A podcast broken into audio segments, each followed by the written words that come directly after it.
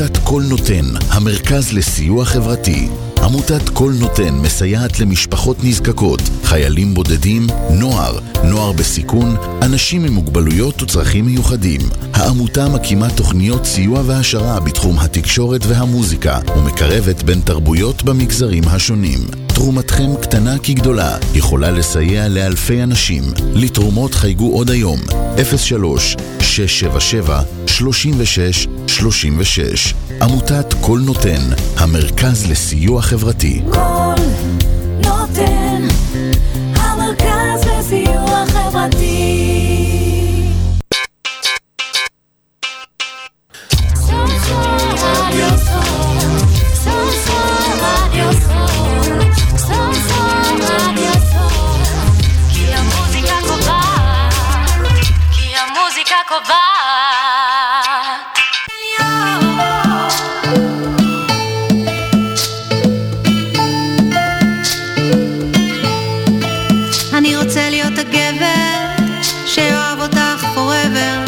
להקשיב כשאת לוחשת, להרגיש אותך נושמת.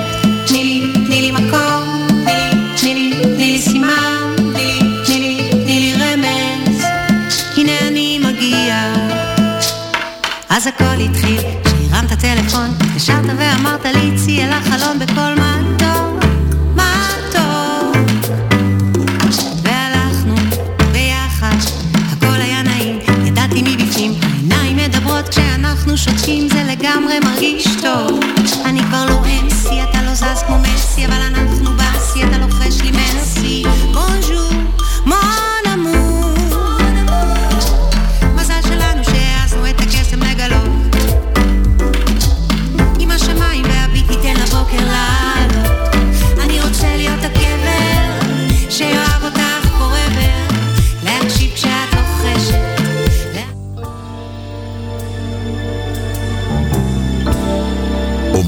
ושמה תקשורת. תקשורת מקרבת וחינוך מואר. בהגשת פזית גלר ויובל דור.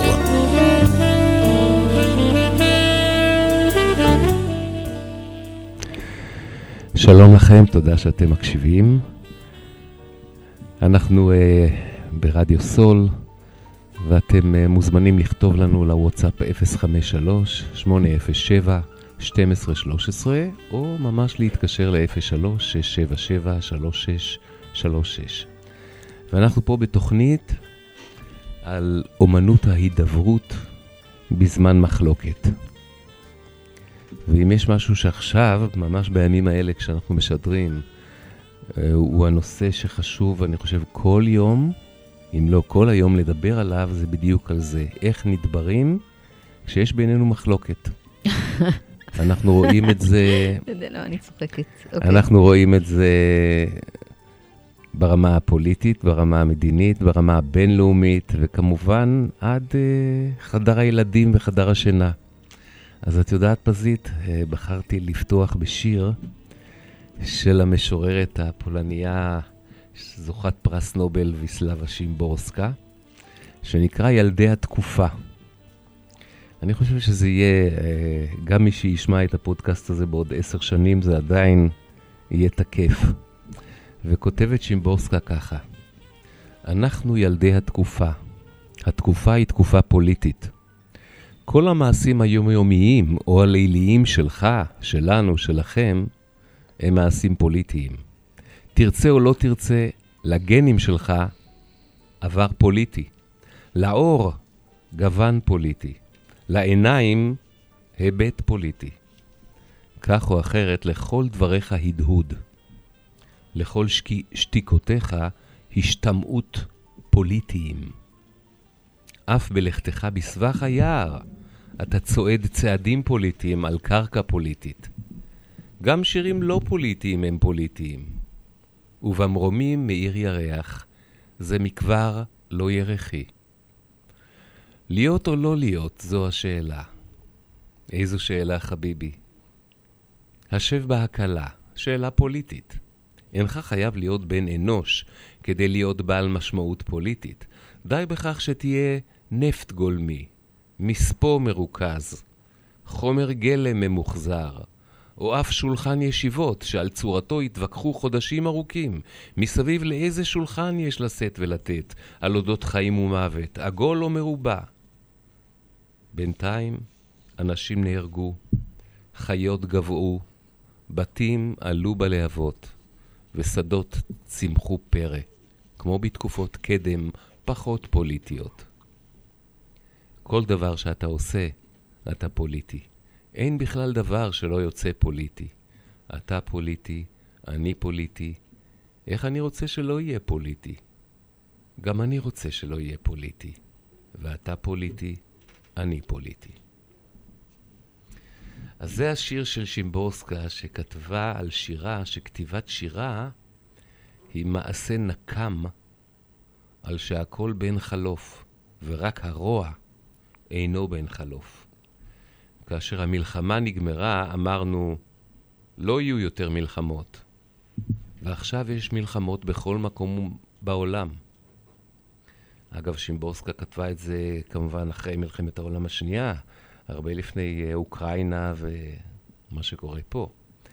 הטרגדיה של בני דורי, היא כותבת, היא שככלות כל הרוע שרבים מאיתנו חוו ורבים היו עדים לו, אף לא תקווה אחת שלנו התגשמה. אז בנימה הכואבת הזאת, פזית, אנחנו רוצים להביא בכל זאת קצת תקווה, או מה שנקרא עמוד התווך של התקווה, שזה האותיות קוו. קו. ברגע שיש איזשהו קו, ויודעים איך הולכים צעד אחר צעד, אז יש לנו תקווה. נכון. קו ותקווה. עמוד התווך של המילה תקווה, כמו שאתה אומר. כן. ואני חושב שכדאי לשמוע את רות דולורס וייס, בשיר של לאה גולדברג, משירי ארץ אהבתי, כדי לשמוע את הכאב ואת הדמעות בתוך השיר, ואולי את הפחד שכולנו חווים בימים האלה, דווקא מתוך דאגה מאוד מאוד עמוקה לנו ולדורות הבאים. כשראינו את הקליפ אתמול, ראינו כמה נכון. היא בוכה בשירה שלה, כמה כל שבור. רות דולורס וייס. ארץ נור אביונה,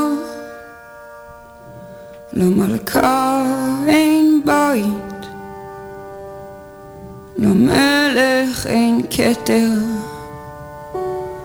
ושבעה ימים אביב בשנה,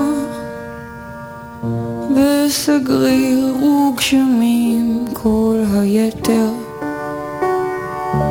אך שבעה ימים הורדים פורחים, ושבעה ימים הטללים זורחים, ושבעה ימים חלונות פתוחים, וכל קבצנייך עומדים ברחוב, ונושאים חברונם אל האור הטוב, וכל קבצנייך שמחים.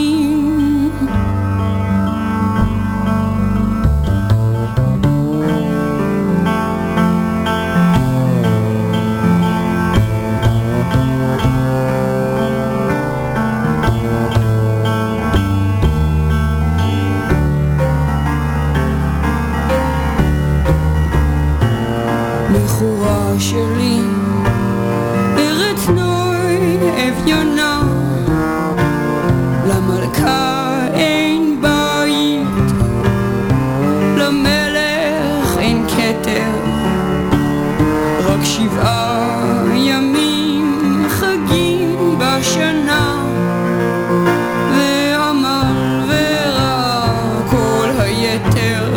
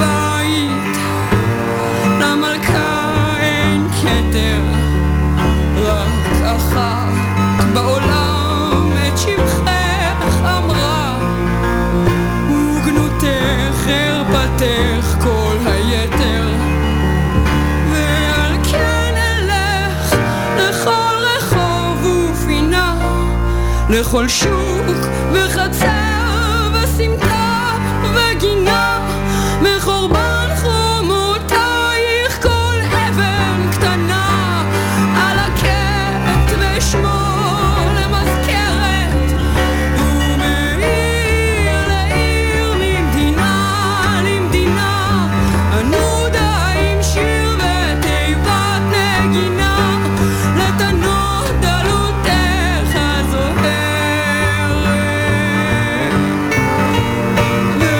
כן אלך לכל רחוב ופינה לכל שוק וחצר וסמטה וגינה מחורבן חומותייך כל אבן קטנה על הקט ושמור למזכרת ומעיר לעיר ממדינה למדינה הנודה עם שיר ותיבת נגינה לתנות דלותך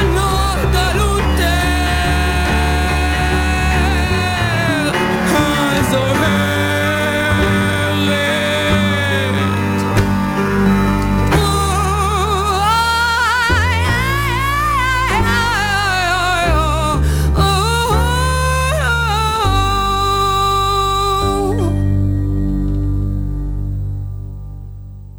אומנות ושמה תקשורת, תקשורת מקרבת וחינוך מואר. עכשיו עם פזית גלר ויובל דור.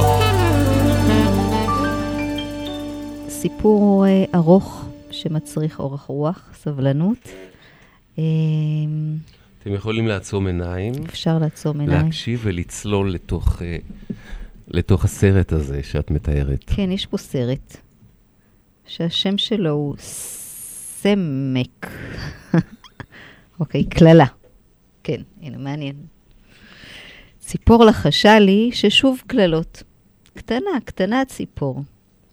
על קיר הפייסבוק של קבוצה עוסקת בחינוך נכתב בזו הלשון. היי, אולי למישהו יש רעיון, יש לי מגפת כללות בכיתה. איך מתמודדים? לא אלאה אתכם בתגובות ובשלל העצות שנתנו הקוראים.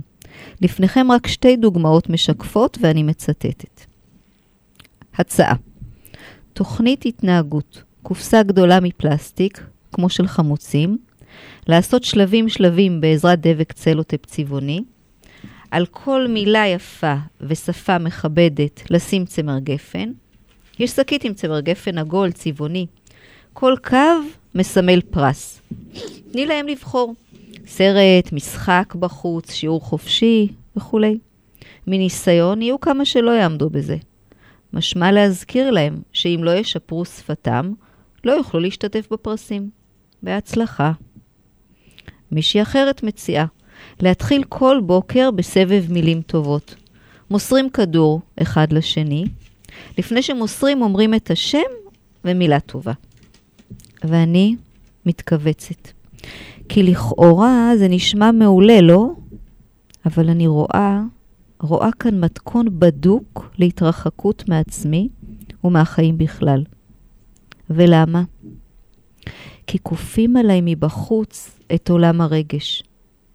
משהו שאמור להיות אינטימי, אישי ביותר, ובטח לא מוחצן.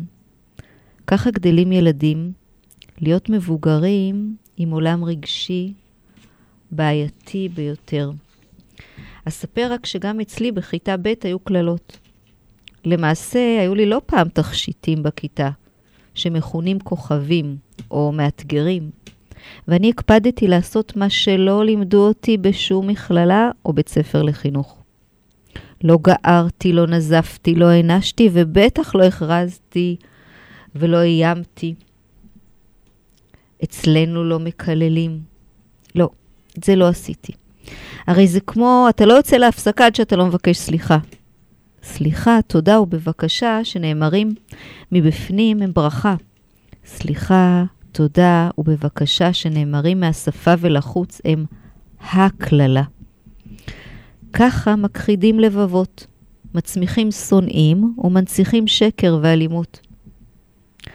כל עולם האילוף על שלל המניפולציות שלו, זר לי ושנו עליי. לכן גם לא השתמשתי מעולם בפרסים כבחיזוקים חיוביים.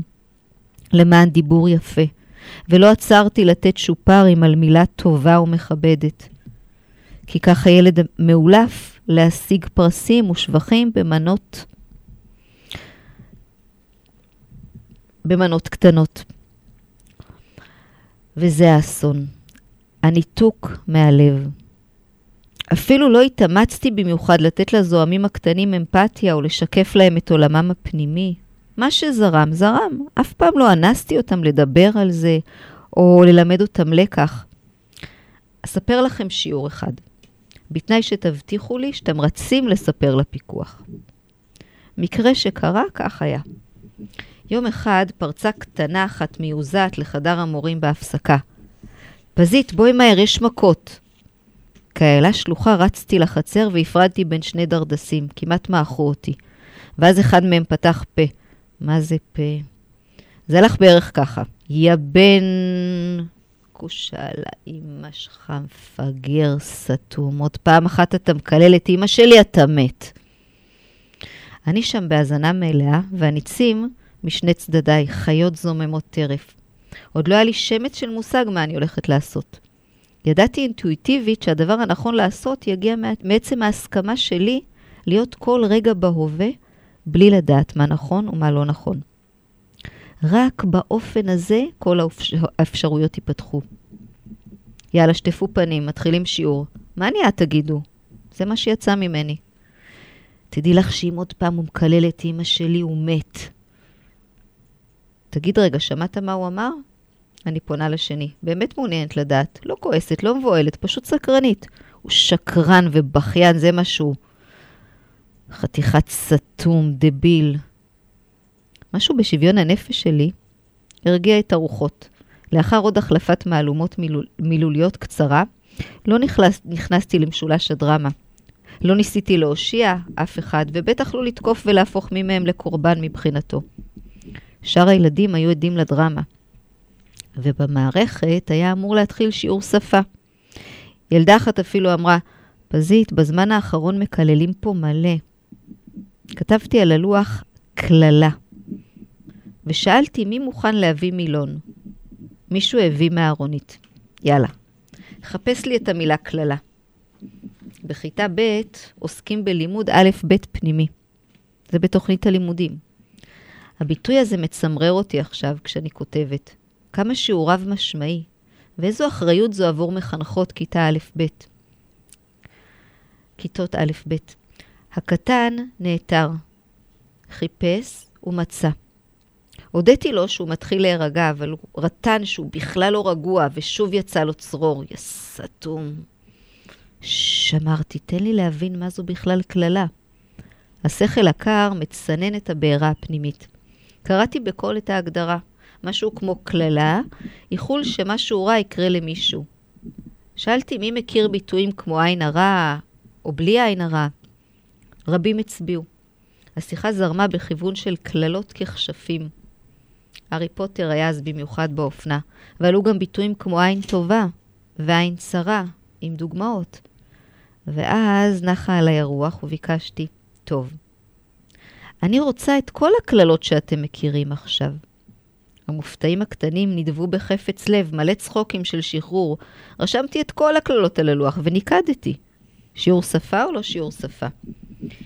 אם זיכרוני אינו מטעני, עלו שם ביטוש אדום על גבי לבן, בין נחוש ועוד כאלה. ושלל מחמאות כמו חתיכת מפגר, מטומטם, שקרן, דביל, אדיוט, מסריח. מה לעשות? ילדים בחיטה בטם חקיינים מעולים של עולם המבוגרים. ושל תוכניות הטלוויזיה והיוטיוברים.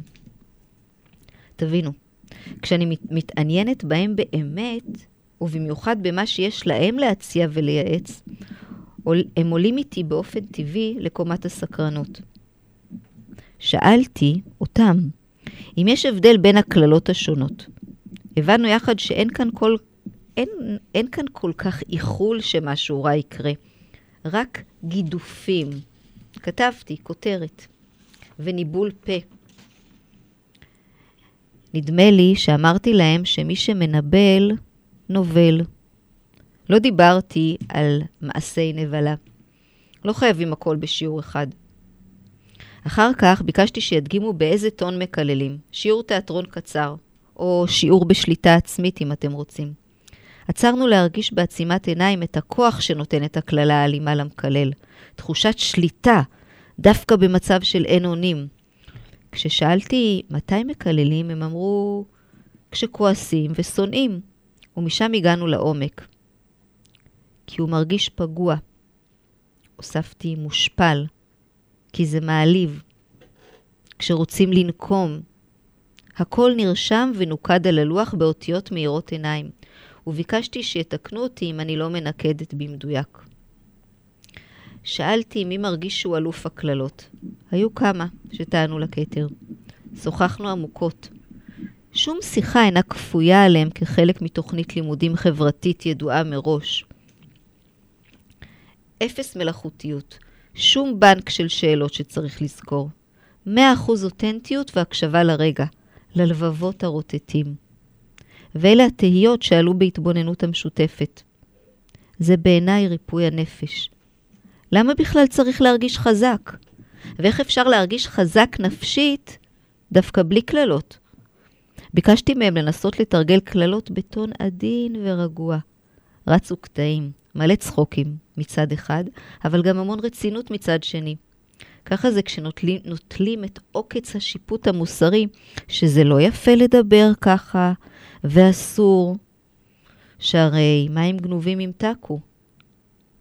ואז אמרתי להם, כל כך הייתי רוצה להגיד לכם, בכיתה שלנו לא מקללים. אבל אני לא אומרת, ושתקתי.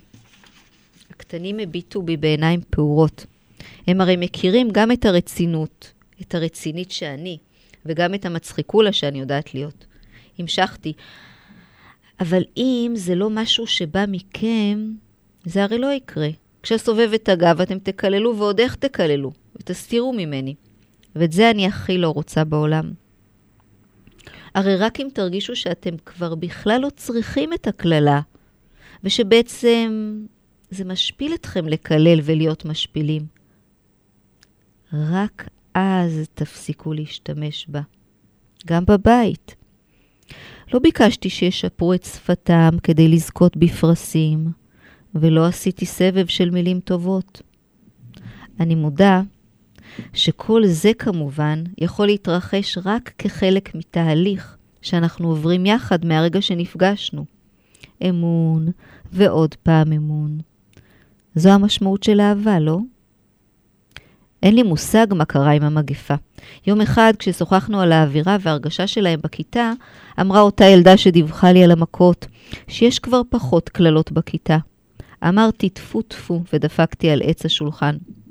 הזדמנות לעוף על אמונות תפלות ולבקש שישאלו בבית מה זה. ולמה לא נכנסתי להבדלה בין תפל לתפל? כי אני לא מורה שנתפלת לזוטות. זה הסיפור. ואני חושבת שהסליחה של מטי קספי עכשיו תיתן לנו נקודת יציאה למקום, למרחב אחר. כן, למרחב של סליחה. כמה שחסר עכשיו סליחה אצל אנשים לפעמים שצברו תרעומת ושנאה ותחושות קיפוח ואלף ואחד סיפורים ושלא יכולים עדיין לסלוח, ולכן האלימות כל הזמן תרים את הראש. אני חושבת שגם אנחנו בעומק צריכים לבקש סליחה מילדים כשאנחנו מחנכים אותם לסוג של אלימות דרך זה שהם כובשים את הרגשות שלהם. אולי נרחיב על זה אחר כך, כן. אבל פה זה קורה הרבה, וזה בוא נשמע את מתי. סליחה. סליחה.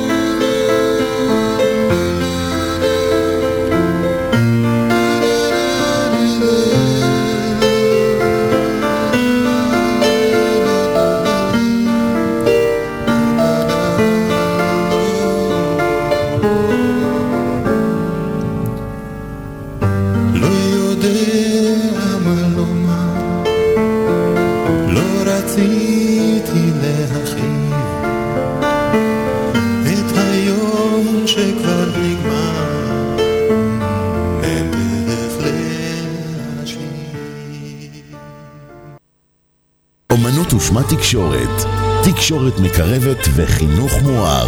עכשיו עם פזית גלר ויובל דור.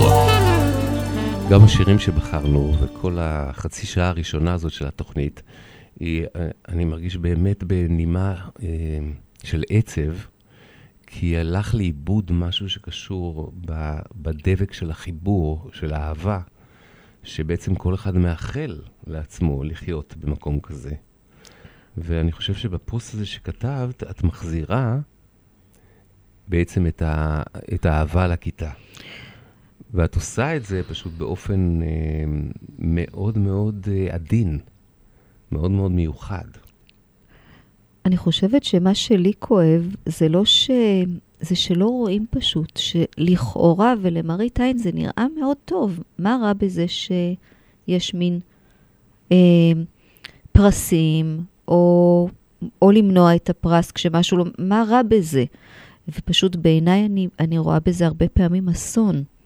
כי השרירות לב הזו של לאפשר דבר בסגנון הזה כדי להשיג שקט, כדי להשיג משמעת, להבין מה עובר על אותו ילד, כמה אלימות מצטברת בתוכו של אותו ילד שלא מצליח להיות ממושמע, שלא מגיע לפרס הזה לצאת להפסקה מוקדם, או לא יודעת מה. או לקבל מדבקה. והוא חוזר הביתה בלי מדבקה.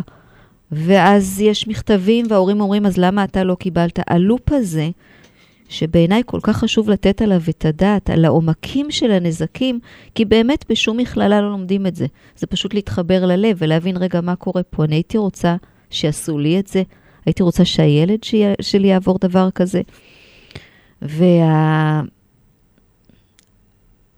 אני חושב שאנחנו כל הזמן חוזרים לזה שאנחנו מפרים יום יום את הכלל הכי הכי בסיסי, של מה שאמר הלל הזקן, מה ששנוא עליך, לא תעשה לחברך.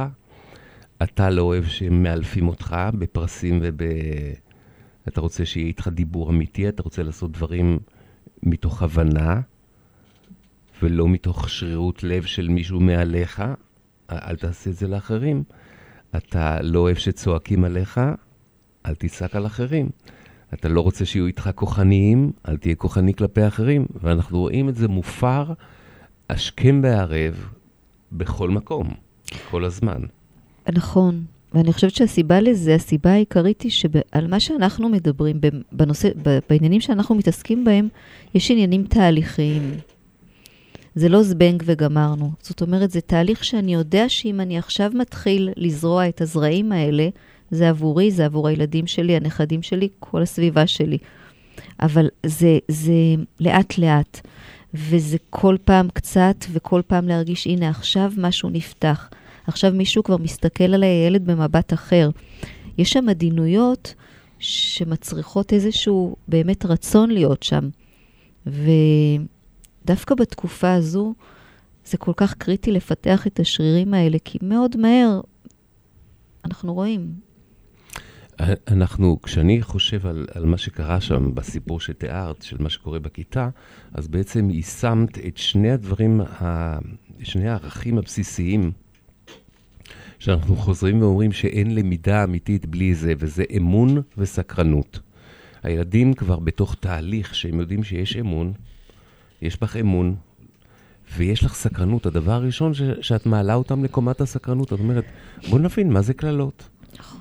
ולא מיד אסור לקלל, מותר לקלל, אלא קודם כל בוא נבין.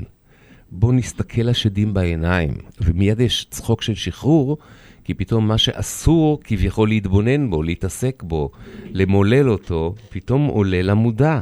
שופכים עליו אור, הוא כבר לא בחשיכה. וזה קריטי. עכשיו, כנ"ל גם כשיש מולך מישהו שהוא בהתנגדות למה שאתה עושה, או אתה מרגיש התנגדות כלפי מישהו, אם אתה יכול לחזור להיות באיזושהי רמה של סקרנות. סקרנות מה עובר עליו, וסקרנות מה עובר עליי. המוכנות הזאת לחקור ולשאול, ולהרגיל את עצמנו לחקור ולשאול, פשוט מגיל מאוד מאוד צעיר, זה סוג של הרגל שמאוד מאוד מאוד צריך לטפח. אפשר לטפח אותו, נכון, רק כשאין לי רצון לפתור בעיה. אם אני הולכת באיזושהי דרך איך מטפחים סקרנות, אז קודם כל אנחנו מזיזים הצידה את הצורך המיידי בלפתור את הבעיה. כי כשאנחנו באים לפתור בעיה, אין אפשרות לסקרנות, אין מקום לסקרנות. יש מה עושים עכשיו. הסקרנות נכנסת, כשאני אומר, אוקיי, אני לא יודע איך הבעיה תיפטר. יכולות להיות המון דרכים והיצירתיות היא אינסופית. אז ברגע שהסקרנות תיכנס, אולי פתאום ייפתח משהו שלא חשבתי עליו. אז האימון הוא קודם כל להזיז את המיידיות של לפתור את הבעיה. דיברנו במודע. על זה בתוכנית הקודמת בנושא על המתנה שבהמתנה. של המוכנות הזאת להיות במתינות ולהשאיר את זה כתעלומה, כחידה, את הבעיה מה שנקרא, להתבונן בה. כשאתה אומר באמת, דיברנו על זה בעבר, חשוב לדעת שכל הדברים שאנחנו חוזרים עליהם, הם כדי להדק איזשהו משהו מאוד מאוד שחשוב, החזרתיות פה דווקא, לא מיליון כלים, אנחנו מתעסקים בדברים מאוד מאוד ממוקדים, רק שבאמת החזרה עליהם נותנת להסתכל עליהם שוב, ועוד יותר לעומק, ואיפה משהו קטן אני צריך עוד להדק שם. אנחנו נחזור, אני מציע עוד מעט למה שאנחנו קוראים הששיות, זאת אומרת זה כמו לשפוך איזה אור, וזה אותם פנסים בדיוק, אותם הששיות שמסתכל בהם שוב ושוב, על כל הסיטואציות האלה שאנחנו מתמודדים איתם, כשמדובר על אומנות ההידברות, דווקא בזמן מחלוקת, כשאנחנו חווים איזושהי התנגדות, כי אנחנו חווים מחלוקת כהתנגדות, איך במקום לנוע בצורה כוחנית, לעשות, להתרגל, לפרום את ההסתבכויות האלה בקשר, לפרום את זה כדי לא לנתק ולשבור את מערכת היחסים, אלא להפך לחזק אותה בזכות הבעיה כביכול שנוצרה. אני תמיד אומר שהאותיות של בעיה, בית עין יוד ה' זה גם האותיות של להביע. שברגע שאתה יודע להביע נכון את הבעיה, היא מתחילה להיפטר. עד שהשארת אותה כמשהו סגור, אתה צריך לפרום אותה, אתה צריך לפתוח אותה, ואז היא תתחיל להיפטר. אז בעיה ולהביע, אני חושבת שזה משהו שנייה רגע, בעיה ולהביע. אם אני יודע שהתרופה לבעיה היא היכולת להביע, אז ברגע שיש משהו שאני אומרת, אופס, יש פה בעיה, אז לעצמי אני אומרת, אוקיי, איך אני אוכל להביע את זה? ביושר, עם עירות לצרכים שלי, ועם מה אני רוצה לבקש. אז איזשהו פורמט לתרופה לבעיה. בדיוק. זה להביע את זה קודם כל בתוך עצמי. ואז גם לתת לזה לנבוע. זאת אומרת, זה איזושהי נביאה ממקור תמיד שהוא עלום. זאת התעלומה, זה ממקום עלום. פתאום בעולם נפתח משהו שלא חשבתי קודם, ואז הבעיה מתחילה להיפטר. אז מי שכרגע למשל עסוק בשאלה הזאת, איך יוצרים איחוי בקרע כזה שיש בינינו, ובמחלוקת כזאת, אז זה דורש באיזשהו מקום לא של איזה מתכון כפוי מלמעלה מראש, אלא כמו שאת התחלת להתעניין. התחלת להתעניין מה עובר בתוכם. מה זה כללה וכו'. ומתוך הדברים האלה מתחילים לאט לאט. ואז הכללות או האלימות מתחילה להירגע ובסופו של דבר להיפטר. נכון, כי גם ברגע שאני שואלת מה זו כללה, ואני לא עסוקה בעונש שהוא הולך לקבל, אז יש לי את ההמתנה הזו לשנייה להיות עם הילד הזה, לא במקום שמעניש, או במקום רגע שבודק איתו. השנייה הזו, היא מאוד חשובה. זה ריפוי, זה הרפיה שיוצרת מרפא באמת. נכון. לרגע להרפות כבר מהתוצאה שעכשיו אני יודע שצריך להעניש, או צריך ללמד לקח, או צריך לעשות כך וכך. אז כשנדובר על מה שאנחנו קוראים לזה מתרגלים, כשמתרגלים מספיק מתרגלים, רציתי לשים את השיר שלך ואלברשטיין, הרגל הופך לטבע, שזה, אני מודה שאני בעוונותיי הלחנתי את הלחן הזה וחווה כתבה את המילים, ואני ממליץ להקשיב למילים היטב, כי היא כתבה דברים עמוקים בשיר הזה. אין הרבה כותבים שכותבים היום שירים עם עומק של התבוננות, עם איזושהי הסתכלות פילוסופית על החיים. הרגל הופך לטבע.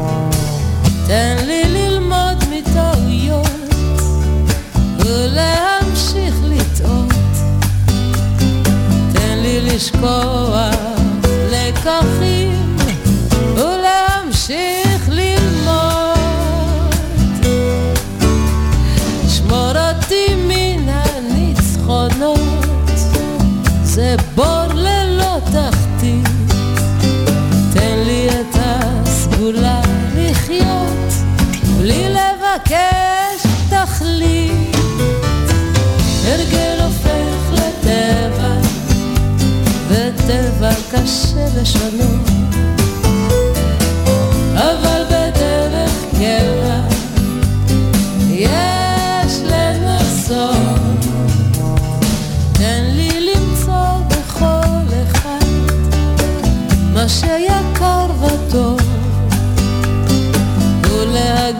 לא זאת מיד, לא לחכות לסוף. תן לי לומר גם לעצמי איזו מילה טובה, ולהבין שגם אני חלק מהתשובה. הרגל הופך לטבע, וטבע קשה לשנות, אבל בדרך קבע יש לנסות. הרגל הופך לטבע, וטבע קשה לשנות, אבל בדרך קבע יש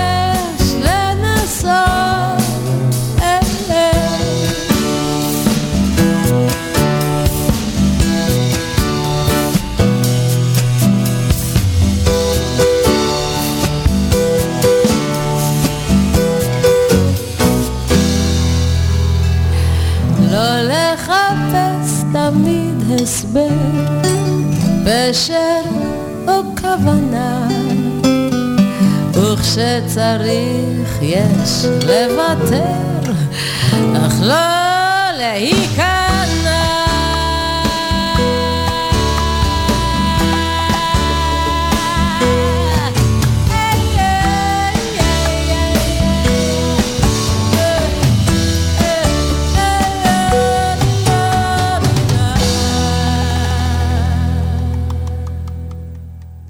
אמנות ושמה תקשורת, תקשורת מקרבת וחינוך מואר. עכשיו עם פזית גלר ויובל דור. השיר הזה, הרגל הופך לטבע, הוא כל כך רלוונטי, והוא קורס שלם ב3 דקות. אז מה אתה תלך לקרוא את זה שוב? כן. פשוט את הטקסט, כדי ששנייה רגע נרגיש אותו ונראה איך זה קשור לנושא שלנו היום, של הידברות בזמן של קרע. ממש. שמור את נפשי מן ההרגל להתלונן הרבה. זה לא מועיל, זה לא עוזר, ומתמכרים לזה. מי שעטוף ומרופד בחייבים שלו, הוא נהיה אדיש וקר לנעשה סביבו. הרגל הופך לטבע, וטבע קשה לשנות. אבל בדרך קבע יש לנסות. תן לי ללמוד מטעויות ולהמשיך לטעות. תן לי לשכוח לקחים ולהמשיך ללמוד. שמור אותי מן הניצחונות. זה בור ללא תחתית. תן לי את הסגולה לחיות בלי לבקש תכלית. תן לי למצוא בכל אחד מה שיקר וטוב, ולהגיד לו זאת מיד, לא לחכות לסוף. תן לי לומר גם לעצמי איזו מילה טובה, ולהבין שגם אני חלק מהתשובה. לא לחפש תמיד הסבר, פשר או כוונה, וכשצריך יש לוותר, אך לא להיכנע. מצמרר קצת, מאוד, לא? מאוד, מאוד. כמה יש פה? כן, אני חושב אני זוכר שבהתחלה לא הבנתי כל כך למה חווה כתבה, תן לי לשכוח לקחים ולהמשיך ללמוד. וכמובן אחר כך הבנתי שהרבה פעמים אנחנו אומרים, למדתי לקח, כלומר משהו כאב לי, ואז הטראומה הזאת נשארה לי, והמקום הזה יוצר בתוכנו מקום מאוד מקובץ ואלים. המקום הזה של למדתי לקח ועכשיו גם אני אתן לקח. המקום הזה שבו מוכן לוותר רגע ולהסתכל על זה בעיניים חדשות, להרפות רגע מכל מה שנקרא דעות קדומות. דעות קדומות נוצרות בגלל איזשהו סוג של כאב, הקדום מונע מאיתנו להתקדם. יש פה עוד הרבה תכנים בשיר הזה. היה עוד משהו שם כן. אני חושבת הרבה על הקטע של באמת מה זה ללמוד לקח. מה זה שאמרו לנו מאז שאנחנו קטנים, למדת לקח, למדת לקח. בשביל זה מאנשים. משתמשים באלימות כדי לבאר אלימות. כדי לסרס את האלימות, ובסך הכל, בסופו של דבר, אלימות על אלימות על אלימות מגביר אותה. גם יש הבדל בין, אני חושבת שאני גם אני לא יודעת אם זה נקרא ללמוד לקח, כי זה נשמע מאוד, באמת מאוד קשוח. הבנתי מזה משהו על עצמי, למדתי יותר עליי. הלקח הזה, זה כאילו אסור לעשות את זה יותר, או שלא תיכנס שוב למקומות האלה, לא יודעת, משהו כזה מאוד סוגר בללמוד לקח. ואולי לפתוח את זה לאפשרויות אחרות. אני חושב שדווקא הביטוי הזה מוסר השכל. משהו שמתור זה שהשכלתי, התפתחתי, למדתי, ומזה למדתי מוסר. וכמו שלמדנו מוסר ואיסורים קשור גם בלהסיר משהו. להסיר איזה אורלת עין, משהו של אורלת לב, משהו שקודם כיסה אותי מלראות ולהרגיש, ומנע את הקשר. מזה פתאום למדתי באמת מוסר, והפכתי להיות כזה שמחזיק את המוסרות, ומחזיק מסוגל דווקא להיות חופשי, כן. כיוון שהוא למד. והוא יוצא ממקום מאוד אינסטינקטואלי ותגובתי, ריאקטיבי, שבו עשו לי ככה, אז אני מגיב ככה. אלא למקום הרבה יותר חופשי שיש לו אפשרות לבחור איך להגיב ומה לעשות. וזה בדיוק מה שעשית בשיעור הזה עם הילדים. זהו, שבאמת אולי לתת את הדעת על זה ששורשי האלימות הם מאוד קדומים, ולא רק זה, הם בדברים מאוד מאוד קטנים. שם כבר יש איזשהו ניצן כזה שממנו יכול לצאת איזשהו, לא ניצן בדיוק, אבל איזשהו קוץ כזה שממנו יכול אז על זה להבין מה יכול להביא לאלימות גדולה יותר. איך יכול להיות שילד שמורה אמרה לו, תשים בקופסה, לא תקבל את המדבקה, איך ילד כזה בשלב מסוים הלב שלו יכול להיסגר אחרי פעם כזו ועוד פעם כזו ועוד פעם של עונש, או של שלא הקשיבו לי באמת, או ידוע עליי בלעדיי, כל הדברים שאנחנו מדברים, ואיך ההפך יכול להיות. אני כל הזמן רואה לנגד עיניי את אותם ילדים שהפכו להיות מנהיגי ציבור. הרי גם הם היו ילדים, וגם הם התרגלו לתבניות, תבניות דיבור, תבניות תקשורת כאלה, שהם אפילו לא ערים כמה שתבניות התודעה שלנו הן אלימות, במובן שהן מונעות מאיתנו חיבור בעומק לתוכנו, לעצמנו, וכשאנחנו לא מסוגלים להתחבר באמת בעומק לעצמנו, אנחנו לא רואים את עצמנו עמוק, אנחנו לא יכולים להתחבר לזולת ולא יכולים לראות אותו לעומק. אנחנו רואים את ההתנהגויות שלו, אנחנו שומעים את המילים שלו, אנחנו שומעים את הטיעונים שלו כשהוא מתווכח איתנו. אבל אנחנו נסוגים תמיד למקום שבו בעת ויכוח, אני תמיד אומר שהמילה ויכוח זה כמו לעשות וי על הכוח. העיקר זה הכוח. ומי שעכשיו מנסה לשכנע אותי, הוא בעצם מנסה להכניע אותי. השכנוע זה שוב ושוב ושוב, להכניע, להוכיח ש... זה לא רצון, אני באמת רוצה להבין אותך לעומק, ואני אשמח להבין אותך, אני אשמח שנעמיק ונגיע לעמק השווה. אין הרגל לזה בכלל, להפך כשאני מסתכל על אמצעי התקשורת, זה כל כך בולט בעיניים וגם כואב, לראות שכמות מה שנקרא תאונות תקשורת, כלומר מישהו נוסע, אומר משהו, ממש תוך שנייה מישהו נכנס למסלול שלו, בדרך כלל שדרנים. נכון. המראיינים, כמעט לא נותנים לאף אחד להביע משהו עד הסוף, ולא בודקים איתו שהבינו אותו, אלא מיד משסעים אותו. נכון, אז תחשוב שהם היום מקבלים הנחיה. במקום לקבל הנחיה, תיכנס בו כמה שיותר כדי שנצבור יותר רייטינג. ההנחיה הייתה, אין מצב שאתה לא מסיים משפט עם... אני רוצה לדעת שהבנתי אותך עד הסוף. ואחד חוזר על... כאילו כביכול בתקשורת, אם היה תרגול של הדברים האלה, נבחרי הציבור, אם היו מתרגלים את זה מול האומה, מולנו, איזה ספיגה הייתה של ערכים, ומקבלים הנחיה, אין דבר כזה להתחיל שיחה, בלי לבדוק האם הבנת את הצד השני. את יודעת, אני הולך למקום אפילו הרבה יותר צנוע. אני יכול להבין את הצורך ברייטינג, והצורך בדרמה, והצורך בהתנגשויות, והצורך בלראות מחלוקת, ולראות דם, ולראות צהוב. אני יכול להבין את הפחדי ההישרדות האלה, אבל לפחות פעם אחת. אני רוצה לראות ראיון של לפחות פעם אחת, המראיין אומר למרואיין, דני קושמרו אומר לזה, תן לי לראות אם הבנתי אותך עד הסוף. הוא אומר, אז תגיד, מה שאתה אומר זה א', ב', ג', עד שהשני יגיד כן, בדיוק, ואז יש פתאום נחת, הלב פתאום מתרכך. רואים, יופי, נוצר גשר, יש הבנה. אנחנו לא שומעים שיח כזה של הד במדינת היהודים, משהו שיוצר איזשהו הד, איזושהי תחושת חיבור, אנחנו לא רואים את זה אפילו פעם ביום. אז ילדים כמובן, ונוער שגדל על זה, אף פעם לא התרגלו שזה בכלל אפשרי. שתקשורת היא, בשביל מה אני מדבר איתך, אם לא בשביל להגיע להבנה, אם לא בשביל לעשות קרוב. אחרת בשביל מה לדבר, אם לא בשביל להתקרב. זהו, העניין הוא שההצהרות הן שאנחנו הולכים לעשות קרוב, או להתקרב. אם ההצהרה הייתה אחרת, כי זו הצהרה, אנחנו הולכים עכשיו לשיחה, הרי כביכול כדי שיהיו הבנות. אבל זה כביכול, מעולם זה לא הוגדר. אני חושב שהאנשים, אפילו האנשים החכמים ביותר שאני שומע, כלומר במובן הזה פיקחים, אני לא מרגיש שזה מה שמקנן בליבם. הם רוצים שיחשבו שהם חכמים, שהם אמרו את הדברים הנכונים. אבל המקום הזה שהעיקר הוא, זה אחת ההשעשיות שלנו, זה נקרא connect before correct. פשוט באנגלית זה מצלצל יותר טוב. קודם כל תיצור את הקשר, לפני שאתה מנסה לתקן ולשנות ולשכנע, אלא קודם כל, האם יש באמת קשר? האם יש בינינו קונקשן?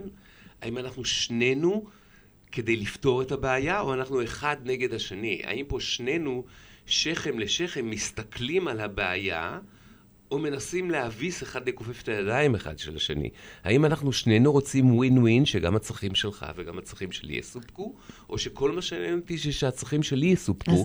ולהפך, אני מעוניין שתהיה מושפל.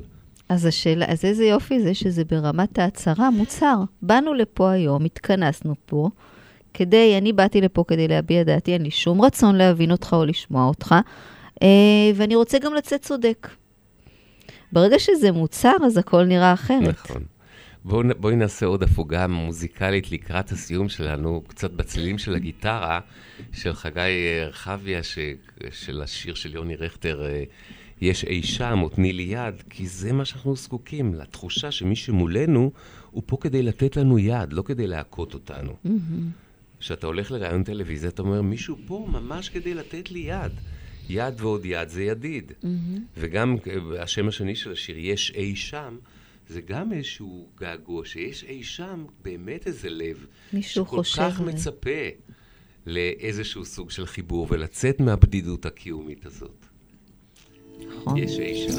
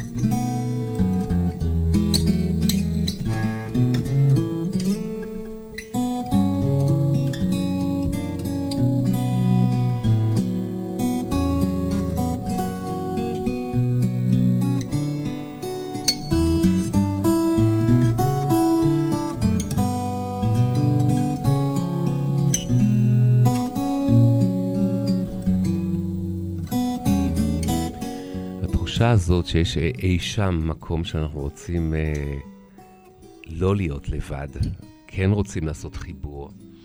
אני חושב קשור בכל הדרך הזאת של חינוך מואר, מתחילה עם איזשהו רובד שגם כל כך חסר בתקשורת, ובוודאי בזמן של התלהמות כמו היום, באיזשהו מקום של ענווה. באיזשהו מקום שאני שומע אנשים שאומרים, אני מכיר בזה שאני לא רואה את הדברים כמו שהם, אני רואה אותם כמו שאני. זאת אומרת, יש לי פילטרים, ואני רואה את זה, ואני מודע לזה, שהראייה שלי היא אני מכיר באפשרות של הטיפשות האנושית שלי.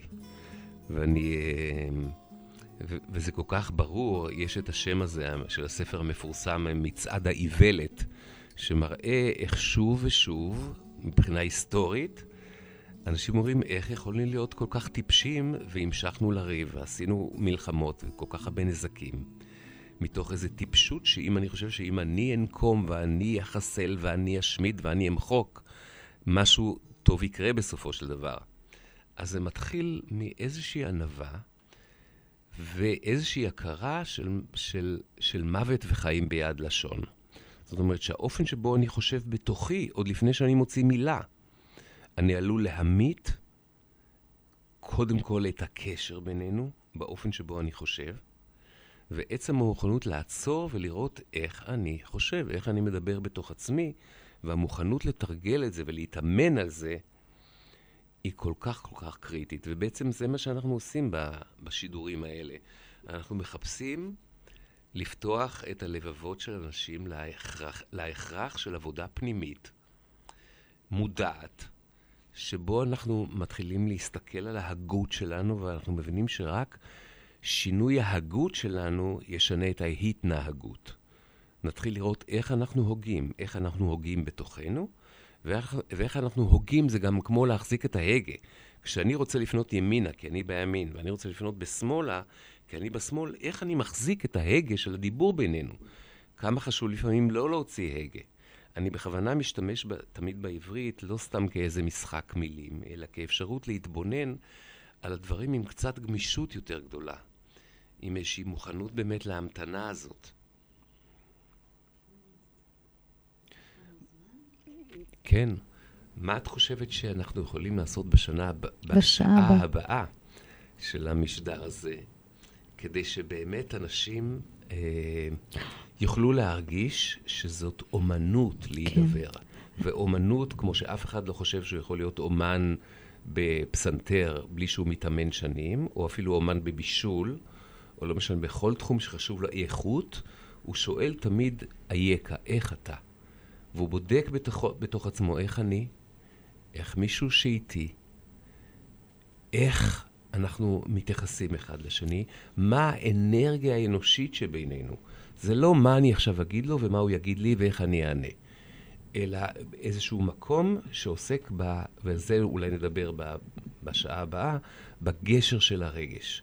במקום הזה שמה שמגשר בינינו זה כשיש לנו רגש של נחת ולא של איום. כשאנחנו מאיימים אחד על השני, הדברים הם איומים ונוראים. זה מה שהיום, האימה הזאת שאוחזת בנו כשאנחנו מרגישים שמישהו לא לטובתנו, הוא לרעתנו, הוא רוצה באיזשהו אופן לפגוע בנו, לפגוע בערכים שיקרים לנו. אז אולי באמת כמה דברים בשעה הבאה, איך להפוך הלכה למעשה. בואי ניקח לסיום. אני יכולה לתת דוגמה כזו. תכף נדבר על זה. אני רוצה לקחת עוד שיר אחד לקראת הסיום. זה שיר של אווה קסידי, שיר שאומר, אולי נשמע אותו בתחילת זה שיר שאומר Somewhere Over the Rainbow. אז אולי בתחילת. מדובר על קשת כסמל של ברית וסמל של חיבור וסמל של המון המון המון צבעים. אנחנו נשמע את השיר הזה ואחר כך נדבר על הקשת הזאת שיוצרת חיבור, וקשת תמיד צריכה להיות גמישה. אז נתחיל עם זה את השעה הבאה. רדיו סול סי-או-איי, הרדיו של ישראל. 30 שניות על רדיו סול. רדיו סול היא תחנת הרדיו האינטרנטית הגדולה בארץ, המשדרת 24 שעות ביממה, מונה 36 שדרנים, מועברת בשם הוויזואלי.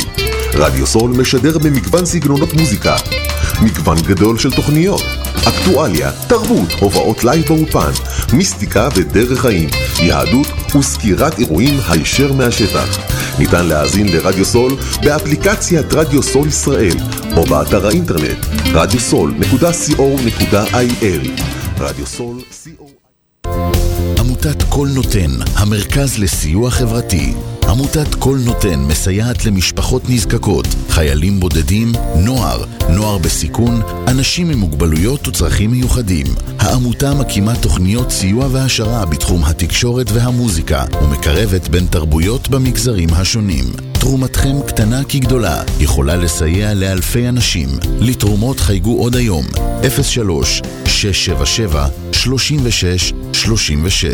עמותת קול נותן, המרכז לסיוע חברתי. קול נותן, המרכז לסיוע חברתי.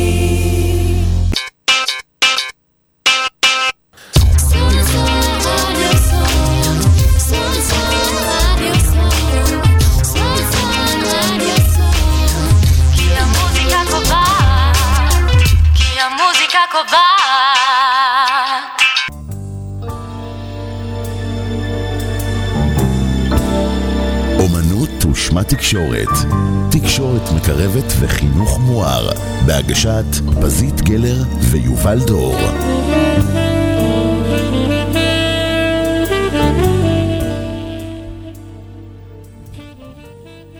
הבטחנו לכם את הזמרת שאני אוהב אולי יותר מכל.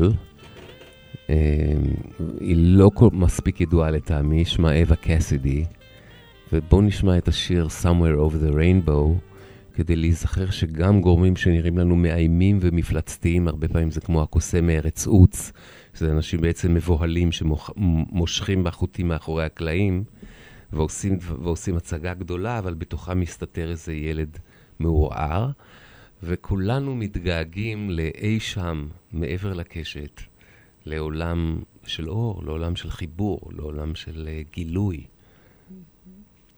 אווה קסידי.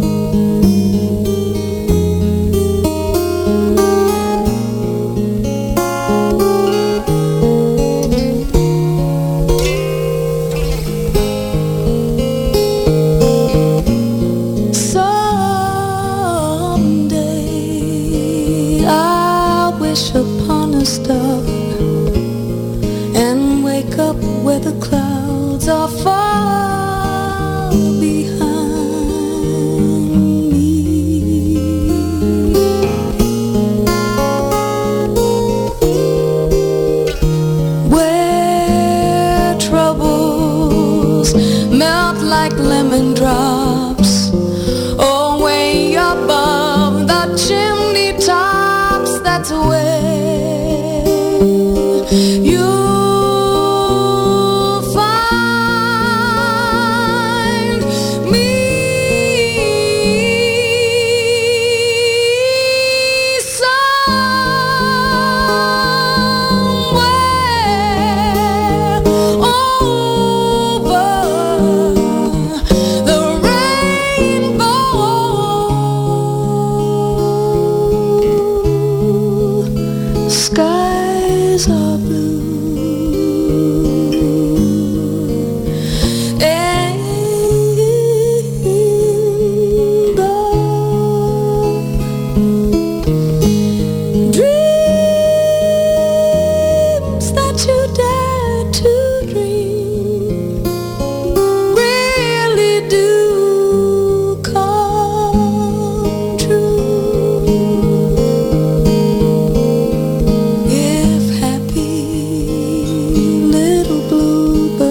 birds fly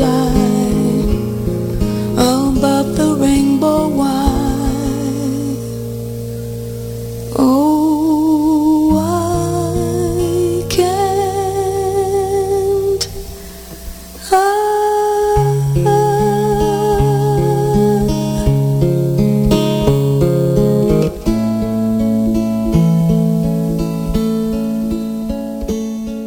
אומנות ושמה תקשורת, תקשורת מקרבת וחינוך מואר. עכשיו, עם פזית גלר ויובל דור. זה מעניין, כשאווה קסידי שרה Somewhere Over the Rainbow, חשבתי על זה שהמילה קשת היא גם קשורה אצלנו לכלי נשק של העולם העתיק. קשת וחיצים. ולכן, אם אנחנו לא פוחדים להישיר מבט עולם השנאה, כי הרבה פעמים, אני מכיר את זה מתוכי, שיש סירוב להגיד כן, כן, אני שונא. אלא להגיד לא, לא, אני לא שונא.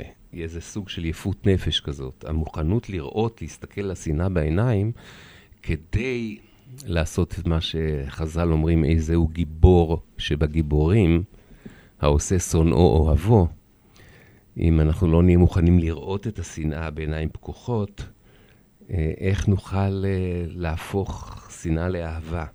אז רציתי שוב, כמו שעשינו בתוכנית הראשונה שפתחתי אותה עם השיר של שימבורסקה, לקרוא עוד שיר שלה שנקרא שנאה.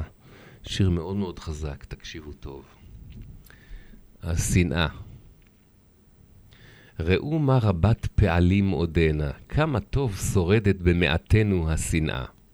באיזו קלות היא מדלגת מעל מסוכות גבוהות. כמה קל לה לזנק, ללכוד. אין היא דומה לרגשות אחרים. מבוגרת וצעירה מהם בעת ובעונה אחת. בעצמה היא יולדת העילות המפיחות בחיים. אם היא נרדמת, שנתה אינה שנת עד. חוסר שינה אינו גורע מעונה, אלא מוסיף. דעת, לא דעת. העיקר לרקון לזינוק. מולדת, לא מולדת, העיקר לזנק לריצה. צדק טוב בתור התחלה. אחר כך היא כבר דוהרת מעצמה. שנאה, שנאה, את פניה מעקמת ההוויה של אקסטזת אהבה. אך הרגשות האחרים, חולניים ונרפים, ממתי יכולה אחווה לקוות להמונים? האם חמלה הגיעה אי פעם ראשונה למטרה? ספקנות, כמה בעלי רצון היא סוחפת אחריה. סוחפת רק היא שבוטחת בעצמה, מוכשרת, מהירת תפיסה, חרוצה עד מאוד. האם הכרחי לספר כמה שירים חיברה, כמה דפי היסטוריה ספררה, כמה שטיחי אדם פרסה, בכמה מגרשים, בכמה אצטדיונים? בל נרמה את עצמנו, היא מסוגלת ליצור יופי. נפלאים הבזקיה בלילה אפל, נהדרים ענני הפיצוצים בשחר ורוד. קשה להתכחש לפתוס של חרבות ולהומור גס של עמוד המזדקר מהן בעון. היא אלופת הניגודים, בין השעון לשקט, בין הדם האדום לשלג הלבן, ומעל הכל, לעולם לא משעמם אותה, המוטיב של רב טבחים ללא רבב, הרוכן מעל קורבנו המגועל. בכל עת נכונה היא למשימות חדשות. אם חייבת היא לחכות, תחכה. אומרים שהיא עיוורת. עיוורת? עיניה חדות כעיני צלף, והיא מביטה בעתיד באומץ. היא לבדה. זה שיר מצמרר מתוך הספר של שימבורסקה, שלהי המאה, בתרגומו של רפי וייכרד. אנחנו מדברים על זה לא פעם, שאלימות קשורה תמיד לאיזשהו חוסר אונים. כי בכל זה הצגה של כוח. אבל בעצם כל המחשבה האלימה זה איזושהי פנטזיה שהמטרה שלה זה להסוות חוסר אונים. אם אני לא יודע איך לעשות דיבור עם הצד השני, איך לשכנע אותו לשנות דעתו, אם אני מרגיש חסר אונים, אני לא יודע איך להגן על עצמי, אז אני שונא, ואני איכשהו מאמין בפנטזיה שאם אני עקב, ואם אני ארוג ואשמיד את האנשים האלה, את הרעים האלה, אז איכשהו הרוע ייעלם, ואיכשהו הצדק פתאום יעשה, והעולם יהיה יפה יותר, וטוב יותר, ונקי יותר. וככה בדיוק חושבים גם הטרוריסטים מהצד השני שלנו, שהם באמת בטוחים לגמרי, בצדקת דרכם, אם רק יהרגו עוד כמה אנשים, אז העולם יהיה יפה יותר, כי הם צודקים. האפשרות ההפוכה הזאת על סליחה, כמו שהתחלנו את התוכנית עם השיר של מטי קספי, של איזשהו ויתור על כביכול הצדק, על הנקמה, הרצון לרפא, להשיב את האחדות, להשיב את השלום, זה לא נתפס כאפשרי כשאדם שונא.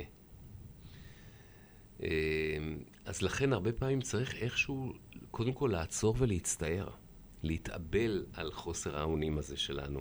שאנחנו באמת לא יודעים, לפעמים אפילו עם אנשים האהובים עלינו, אנחנו צריכים להשלים, לקבל את זה, שאנחנו לא יודעים איך לעשות את ההידברות הזאת, ועצם הצער הזה כבר מפחית את הסבירות שהאלימות תתרחש בפועל. אני רוצה להגיד משהו על הנושא הזה של השנאה. כי אני רואה עם זוגות שאני עובדת, שורש של השנאה הרבה פעמים זה המקום שבו אני שופטת. אישה את בעלה, הרבה פעמים הוא כזה. השיפוט הזה, כשלא עוצרים לראות מה באמת קורה שם, ואולי כבר זה משהו שהיה עברי ומשהו בו השתנה, אז ההחזקה הזאת של השיפוט, כל דבר הכי קטן שהצד השני עושה, זה נקשר לעוד למשהו שהחזקתי בראש עליו. וכשאני מפוגגת את זה, הרבה פעמים יש סיכוי טוב להזיז את השנאה הצידה, ולראות באמת בסקרנות, רגע, מה קורה היום? מה קורה עכשיו? מה קורה הרגע? שאולי בעבר זה היה משהו אחר, אבל ברגע שאתה עושה משהו, ואני אומרת, הנה, זה שוב הקמצנות שלך. אני כבר יודעת שאתה קמצן, זה נקשר לי לדבר הזה, וזה מעורר בי שנאה. אבל אם הנקודה שבה עשית משהו היום שאולי יש בו איזשהו אלמנט של חיסכון, לא משנה מה, אני אוכל לנתק את זה מהשק שאני נושאת עליך של היותך קמצן, זה משהו שחשוב לי להגיד אותו, כי אני רואה אותו הרבה מאוד אצל זוגות. אם אני קופץ עכשיו שוב לרמה החברתית, הפוליטית, בנושא של הידברות, אומנות ההידברות בעת מחלוקת, אז אני מזכיר לעצמי שכשנניח הימין יש לו אוסף שלם של שיפוטים על השמאל, והשמאל יש לו אוסף שלם של שיפוטים על הימין. אנחנו, כשיש לנו אוסף של שיפוטים, אנחנו נוטים לרצות לעשות שפטים, מה שנקרא. אנחנו רוצים לייסר את הצד השני, כדי שהוא ילמד לקח, והוא יענש, והוא יבין שהוא טועה, ואנחנו ככה נפקח את עיניו. בעצם אנחנו רק מעוררים את השנאה. ולכן הדרך לטפל בשיפוטים האלה, זה קודם כל לזהות אותם. לראות שיש בתוכנו המון המון המון דעות קדומות, והשיפוטים האלה הם, כי בדרך כלל אנחנו לא בדקנו את כל הראיות. זה כמו שופט ששופט על איזשהו, על סמך של עדות מסוימת שיש לו, הרבה פעמים זה עדות מאוד מאוד מוגבלת ומאוד מצומצמת. וברגע שהוא לא רואה את כל רוחב התמונה, וחלק גדול, לכן מבחינה חברתית, קשור בהשכלה. כי אנשים פשוט, הבורות מפילה אותם בבור הזה. הם יודעים חלק קטן מהעובדות, נשענים על עובדות מסוימות בלבד, ועל ידי כך בעצם מחטיאים את המטרה, וגם לא מסוגלים ליצור חיבור. ולכן הכלל הראשון, או הששית הראשונה שקשורה בנושא הזה של הידברות, זה להתמקד בנקודות הסכמה. להתחיל לבנות קודם כל נקודות הסכמה. בדרך כלל בכל ויכוח שתראי, האנשים מיד קופצים לנקודות אי ההסכמה. וזה כמו שני איים שיש ביניהם תהום, הם לא מסוגלים להתחבר. אבל כזכור לנו, כל האיים בעומק, אם רק נצלול בים, נראה שהם מחוברים. אז לכן צריך ליצור המון המון המון נקודות, ולפעמים נקודות ההסכמה, או לא נאמר לפעמים, נקודות ההסכמה שאנחנו עוסקים בהן, בכל המודלים של הגישור וההידברות, זה תמיד הערכים האוניברסליים. זאת אומרת, ברגע שיש לנו קודם כל הסכמה, ששנינו היינו רוצים לדאוג לביטחון. אתה זקוק לביטחון, אני זקוק לביטחון. שנינו מחפשים אמת, שנינו מחפשים צדק, שנינו מחפשים יופי, שנינו מחפשים אהבה, שנינו מחפשים להבטיח את הדורות הבאים. אנחנו רוצים למנוע נזק ולמנוע כאב. הערכים האוניברסליים משותפים לכולם. האסטרטגיות למימושם, שם יש את המחלוקת. אז לכן הדרך לאומנות ההידברות זה קודם כל להדגיש כמה שיותר נקודות הסכמה. עוד אני שומעת אותך וזה, אני מתחברת לזה, רק שוב, אני בראש שלי כל הזמן הזוגות או האימהות שאני עובדת איתם, ששם יש עבודה מאוד דומיננטית על זה בדיוק. אז השלב הראשון הוא באמת להפריד את השיפוטים ולמצוא את העובדות. ואני רואה ומוצאת גם את עצמי פעם ועוד פעם אומרת, אנשים אומרים, אני לא זוכרת מה היה בדיוק. אני לא יודעת. באופן כללי, תני לי רגע להגיד באופן כללי. ואז תני לי רגע להגיד באופן כללי, זה משהו שנאחזים בו הרבה פעמים, והיציאה ממנו לעובדות זה ממש כמו גמילה מהרגל, אפרופו הרגל, של אני לא יכולה בלי לשפוט, אני לא יודעת עכשיו. עכשיו את אומרת לי רק להגיד להיזכר מה היה, ולהיזכר מה היה זה הכבוד לצד השני, זה הכבוד לתהליך, זה הכבוד למה קורה, זה הכבוד להתבוננות שלך, במה הוא עשה במרכאות או לא עשה. ההכללות האלה, ההתאפסות שלנו להכללות, זה נורא נוח לייחס באיזושהי הכללה. כל היהודים הם, כל הנשים הם, כל הגברים הם וכו', כל הערבים הם. ההכללות האלה הם אף פעם לא יאפשרו איזשהו חיבור. אנחנו צריכים לעבוד המון על הגדלת הרזולוציה, של לראות את הפרטים ופרטי הפרטים ולהתעמק, ושם יש סיכוי, זה כמו שאנחנו אומרים, שהדלת לא תיפתח אם המפתח לא מדויק. מפתח שהשיניים שלו מאוד מאוד מאוד מדויקות ונכנסות לכל הפרטים, יש סיכוי שהדלת תיפתח. אבל ברגע שלאנשים אין סבלנות ואין אורך רוח להשקיע בפיתוח הדיוקים האלה, או הקוד המדויק שיפצח את התעלומה, אז הם מנסים בכוח לפתוח את הדלת על ידי איזשהו סוג של פיצוץ. וזאת הטרגדיה האנושית.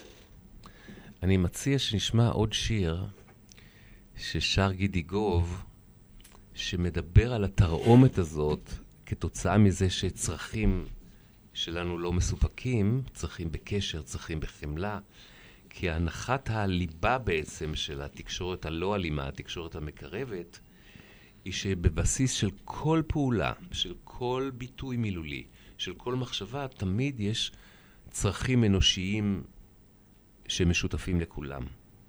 אז ברגע שאנחנו אומרים, אני זקוק להבין יותר, אתה זקוק להבין יותר. במקרים האלה, כשאנחנו במקום לדכא את המחשבות האלימות שיש לנו, שזה תמיד הנטייה, איך לדכא את זה, שזה אומר, לדכא את המחשבות האלימות זה להיות אלים כלפי המחשבות שלנו. וזה תמיד מחמיר את המצב, אלא הצעד הראשון הוא איזושהי התרככות אנרגטית. אולי בהזדמנות גם נשים את השיר, אין לי את זה פה, אבל את השיר של ריטה, ליטה, עטוף ברחמים. זה קודם כל לרחם קצת על עצמנו, שגם אנחנו וגם הצד השני, אנחנו בסבל. אני מסתכל לפעמים מנהיגים מדברים, אני אומר כמה הם בסבל, ובהכחשה של הסבל. אז גם המקום הזה של נגיעה אחת רכה, כמה אנחנו זקוקים לנגיעה אחת רכה, שהיא סמל, פשוט סמל של חיבור, אני איתך, אני מרגישה את הכאב שלך. וכמה קשה לנו לסלוח כשאנחנו לא מקבלים את הנגיעה הזאת. נגיעה יכולה להיות גם מבט רך, יכולה להיות דמעה, חיוך, משהו שעושה קשר. גידי גוב.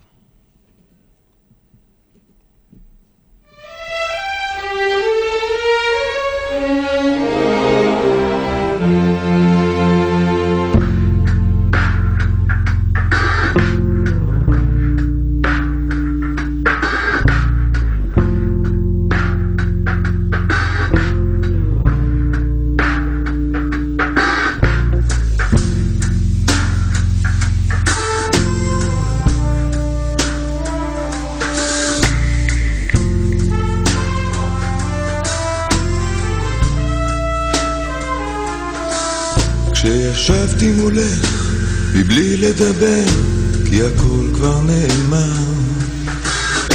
ויכולת להרגיש שקשה לי מאוד, יכולת לנחש שמה את קמת ועברת והלכת למטבח וחזרת כעבור דקה, ובדרך לא שמת את ידך על כתפי לנגיעה אחת רכה.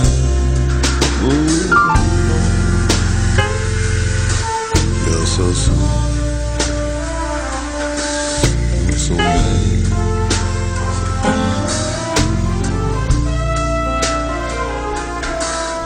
את כל כך ישרה וכל כך הגונה, ואת לא יכולה לרמות. כשאת לא אוהבת את לא יכולה, את זה אי אפשר לשנות. אבל את עבר ממש לידי והייתי כולי צעקה, ואת לא הנחת ידך על כתפי לנגיעה אחת רכה.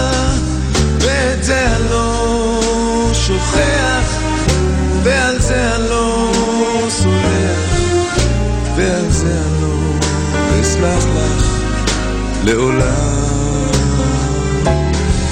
כי את זה אני לא שוכח, ועל זה אני לא סולח לעולם.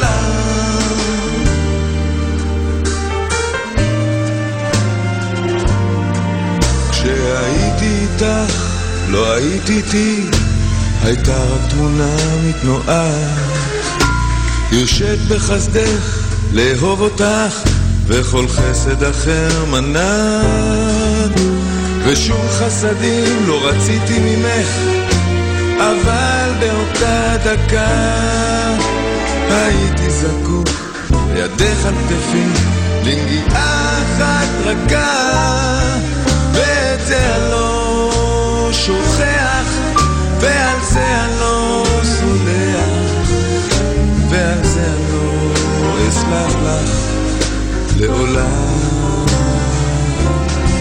כי את זה אני לא שוכח, ועל זה אני לא סולח לעולם.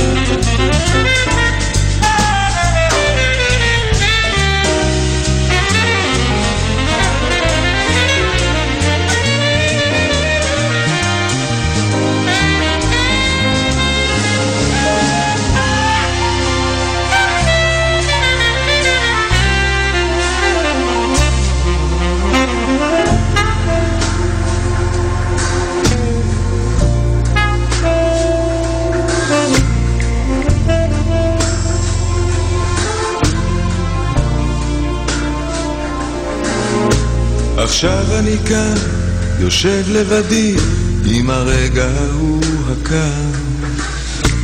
יודע עד כמה ליבך הוא עני, ועד כמה יופייך עקר.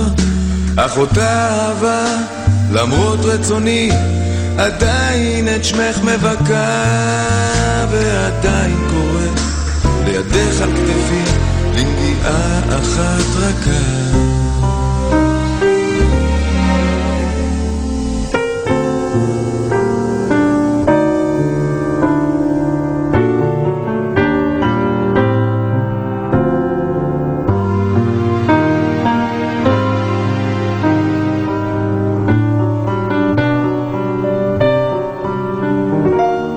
זה אני לא שוכח, ועל זה אני לא סולח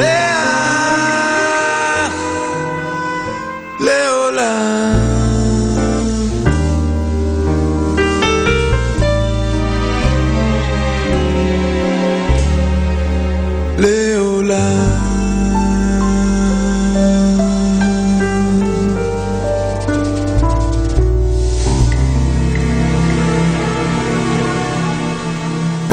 נשמע תקשורת, תקשורת מקרבת וחינוך מואר. עכשיו עם פזית גלר ויובל דור. אז נגיעה אחת רכה שמבוגרים וילדים זקוקים לה, ובאומנות הזו של הקשר עם ילדים עכשיו, הרבה פעמים זה לא רק מה הם לא בסדר, ואיך ממשמעים אותם, איך מגיעים ללבבות שלהם כשמשהו לא עובד. הרבה פעמים גם כשהם באים עם רגשות נהדרים של אהבה, של התאהבות, לא מעט פעמים אנחנו לא יודעים מה לעשות עם זה. אנחנו שומעים אותם, בסדר, אני רוצה לספר על זה סיפור, כי הקשר עם הילדים לפעמים יש בו גם מהמקומות האלה. של שיתוף בדברים שאותם מאוד משמחים, שאותם מאוד שהם מתרוננים מהם, והם מלאים ברגש הזה. ואז הרבה פעמים כשאנחנו כמבוגרים באים ושומעים את זה, אז או שאנחנו שופטים את זה, או שאנחנו, בסדר, אבל להיות איתם בזה, לחיות איתם את האהבות שלהם, אותי זה משמח. מאוד. כן, אז הסיפור הוא על בן 7, שמתפרץ אליי לחדר, חדר שאני עובדת בו עם חבר. אנחנו חייבים להגיד לך משהו. בשורות טובות ורעות. וואי וואי, ממה מתחילים כשיש גם וגם? הם מסתכלים זה בזה, צוחקים. מהטובות. יאללה, שבו. תהיה משהו? יש קצת מהקרקרים שלי. מסתכלים אחד על השני. האחד, כן, כן, תהיה, אני חייב להירגע. ממה? תקשיבי, אני מאוהב. בן 7. מאוהב? כן, ככה, אומר החבר השני. הוא ממש מאוהב. אני לא בטוח בכל ההרגשות שהוא אמר, כי גם לי הייתה פעם חברה, אפילו כמה, ולא מרגישים את ההרגשות האלה בכלל. המאוהב מסתכל עליו. אבל אני מרגיש שהלב שלי כאילו דופק חזק, וכאילו יוצא מהמקום, והרגליים שלי ממש רועדות, והבטן זה משהו שבטוח אין לזה מילים. אף אחד עוד לא הצליח לתת לזה מילים, זה לא כאבים בבטן, זה בטן שדופקת, כמו שהלב דופק, אבל עם רעידות, אני אספר לך. זה התחיל בהפסקה עם הריקודים, רקדתי לידה, ועשיתי כאלה קולות, כמו של פוקים, מבית השכי. היא צחקה, אז עשיתי עוד מלא. הוא פוקח אל העיניים שחורות ענקיות, אני מאוהב, פזית, אני ממש מאוהב, אני בטוח בזה. איפה הכוס שלי? שם, על החלון שמת אותה. הולך, מביא. היא לא נקייה, הוא אומר. מה אני אשמה? כנראה לא שטפת כמו שצריך, אני לא שוטפת אחריך. היא מחכה לך בדיוק כמו שהשארת אותה. וואי וואי, וגם כל הנמלים, עכשיו אני מבינה מאיפה השערה שחיכתה לי בבוקר. הוא צוחק ממני, ברור ממך, רוץ, שטוף. אז אל תתני לי מהטעים שלך עם הטעם של הפרחים והסבון. רק חום, רגיל, 2 סוכר. 2? כן, פזית, זה כוס ענקיסטית, רוצה גם? אני רוצה. שאלת חבר שלך. פונה לחבר. לא, אני לא שותה אף פעם. יאללה, לשתות, ככה אני. זה לא רותח. הקטן לוגם ולוגם את התה שמזגתי לו, ועד שלא רועדת. אני מחזיקה לו אותה. אתה רועד, אני אומרת. לא, לא, אני מאוהב. גם קצת קר לי. התה הגיע לקרקעית, עם האצבעות הקטנות הוא מתחיל לגרד את הסוכר ולמצוץ אותן. לא הרבבת טוב. אני אוהב שנשאר לי ואני מלקק. והאצבעות דביקות, לא? לא מפריע לי. נו פזית, אני חייב לדעת מה לעשות עם ההרגשות האלה. אמרתי לך, יש לי גם בשורות רעות. כשנגמר הריקוד, היא רצה לכיתה, והיא בכלל 100,000. ואני לא אראה אותה יותר. עכשיו כל הזמן אני חושב עליה, זה ממלא לי ככה את הראש, אני ממש מבולבל. למה באת לספר לי? העיניים האלה, השחורות, הענקיות, עליי. כי הטובה. כן, פזית. הטובה. ויש אותך, ויש עוד 2 חברים טובים. גם להם אני מספר. החבר מסתכל עליו. יש עוד 2? לא, לא, אתה ועוד אחד. אתה גם חבר ממש ממש טוב. גם היית לידי שזה קרה. החבר מענן. שתיקה. יפה פזית, יפה. הוא קם ומסתובב בחדר. השיער שלה חום כמו שלך. אבל העיניים גם חומות, ואני מצחיק אותה, ועכשיו גם אני מלא בהתרגשות. הוא מדגים בתנועות ידיים רועדות משני צידי הגוף. אתה צריך ממני עצה? לא יודע. מה היית רוצה? שתהיה חברה שלי, אולי אני לא יודע, אולי בהפסקות אני אעקוב אחריה קצת, ואולי אני אחליט. החבר שלא מרגיש ככה בכלל נעמד. פזית, את התחתנת? יש לי בן זוג. אז זהו, אם את תתחתני, יהיו לך בעיות. ככה זה כשמתחתנים. בהתחלה, אם אתם חברים, או לא כל כך הרבה ביחד, אז זה בסדר, אבל אחרי זה, שם יד על החזה, כל אחד כבר יכול להוציא את כל הכעס שלו. המאוהב מסתכל עליו, אבל אצלי זה לא יהיה ככה, אני יודע, אני בטוח, אני רוצה להיות מאוהב, אבל זה קשה לי בגוף ככה, את מבינה? כן, אני חושבת, מבינה. הלא מרגיש פונה אליו, אתה יכול שיהיו לך הרבה חברות, ואתה לא חייב להרגיש ככה. אני שמה לב שנגמר הזמן שלנו יחד. ילדים, אני לא יודעת מה להגיד, רק שאם אתה מרגיש, אז כן, תרגיש. נכון שאין מילים להרגשה הזאת, הוא אומר? זאת הרגשה יותר גדולה פי 1000 ממילים. איזה יופי. אפשר להיכנס לתוך החדר הזה עם כל הדברים שקורים בו. כן. עם כל הפרטים האלה. נותנים את התחושה הזאת של המקום שילדים מקבלים בכלל לבוא במגע עם עולם הרגש שלהם. כל רגש. וזה, אני חושב, גם אחד הדברים שמאוד מאוד חסרים בעולם שרודף אחרי הישגים חומריים, שלא נותנים זמן, כי לרגשות ולעסוק ברגשות ולהסתכל על רגשות צריך הרבה יותר זמן. זה לא מהיר כמו המחשבה. יש עוד דבר שהרבה פעמים אני שומעת הורים שאומרים, הוא לא יודע להביע את עצמו. הייתי רוצה שהוא יותר ידע להביע רגשות.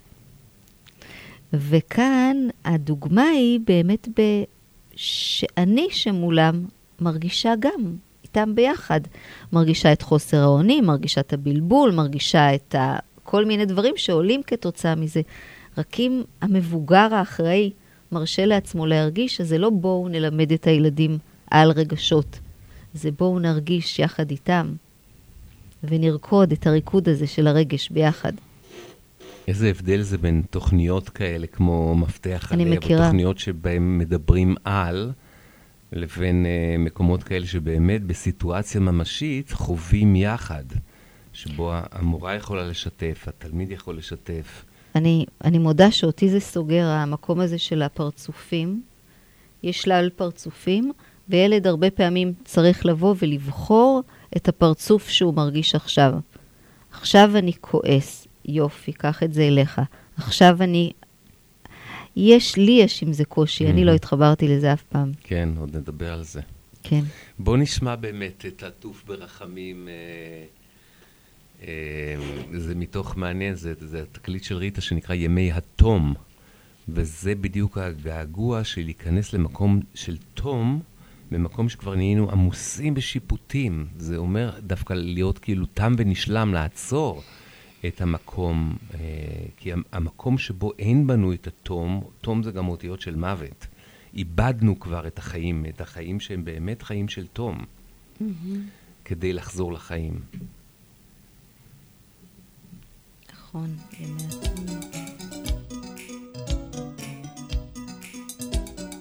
אור כחול כהה, זה עוטף אותך ברחמים, צף אתה עוזר, מרחף בעולמות גבוהים. אתה אולי יודע הכל ורואה את הסודות גלויים, אתה ודאי רגוע מאוד, זה עוטף אותך ברחמים. נח בתוך דמך, היא תיתן לך תמיד הכל, כשיבוא יומך, יש לך תמיד לאן ליפול. בסוף אתה תצא לעולם,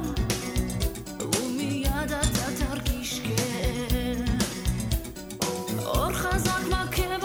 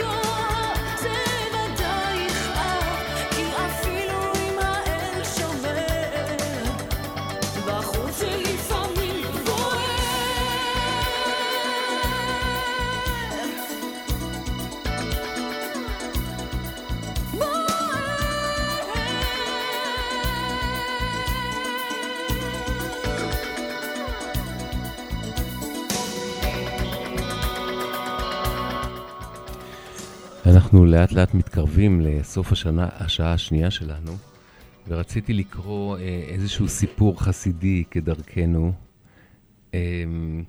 גם כדי לדבר על איך הופכים את הרגש לגשר, כלומר בזכות המקום הרגשי והאנרגיה הרגשית אפשר ליצור את הגישור הזה, ולאו דווקא בגלל הדיבור השכלי וההשתכנעות, אלא מהמקום של האנרגיה האנושי ששם הלב יותר נפתח. זה הצד של האומנות, של ההידברות. והנושא הוא בעצם איך להוכיח, או אם אפשר להגיד ללמד לקח, בלי לבייש. כי הרבה פעמים כשמישהו נוזף בנו, מנסה להוכיח לנו שאנחנו טועים, לשכנע אותנו, אנחנו נסגרים כי אנחנו מרגישים מבוישים. אז הסיפור הזה מספר על, אומר ככה, אם ערב נכנסו שני אנשים זרים לפונדק. השניים הניחו את חפציהם הדלים והצטרפו לסועדים בחדר האוכל. היו אלה האחים רבי אלימלך מליז'ענסק ורבי זושא מאניפולי. שני האחים יצאו למסע ארוך בערים ובכפרים כשהם מתחפשים ליהודים פשוטים ועניים, וזאת כדי להזדכך, לכפר על מעשיהם. ויחד עם זאת, ללמוד להכיר מקרוב את אחיהם בני ישראל שבכל מקום ואתר, ולקרב את ליבותיהם לאביהם שבשמיים. סביב השולחן ישבו אנשים רבים מאורחי הפונדק. לפתע שמעו כולם יהודי אחד גוער באשתו בדברים קשים על דבר מה בפני כל האורחים. היה זה מביך לשמוע את עלבונה של האישה. אך נראה שאותו יהודי לא שם לב כלל לבושתה של אשתו. הוא המשיך לגעור בה ולגעור בה ברבים.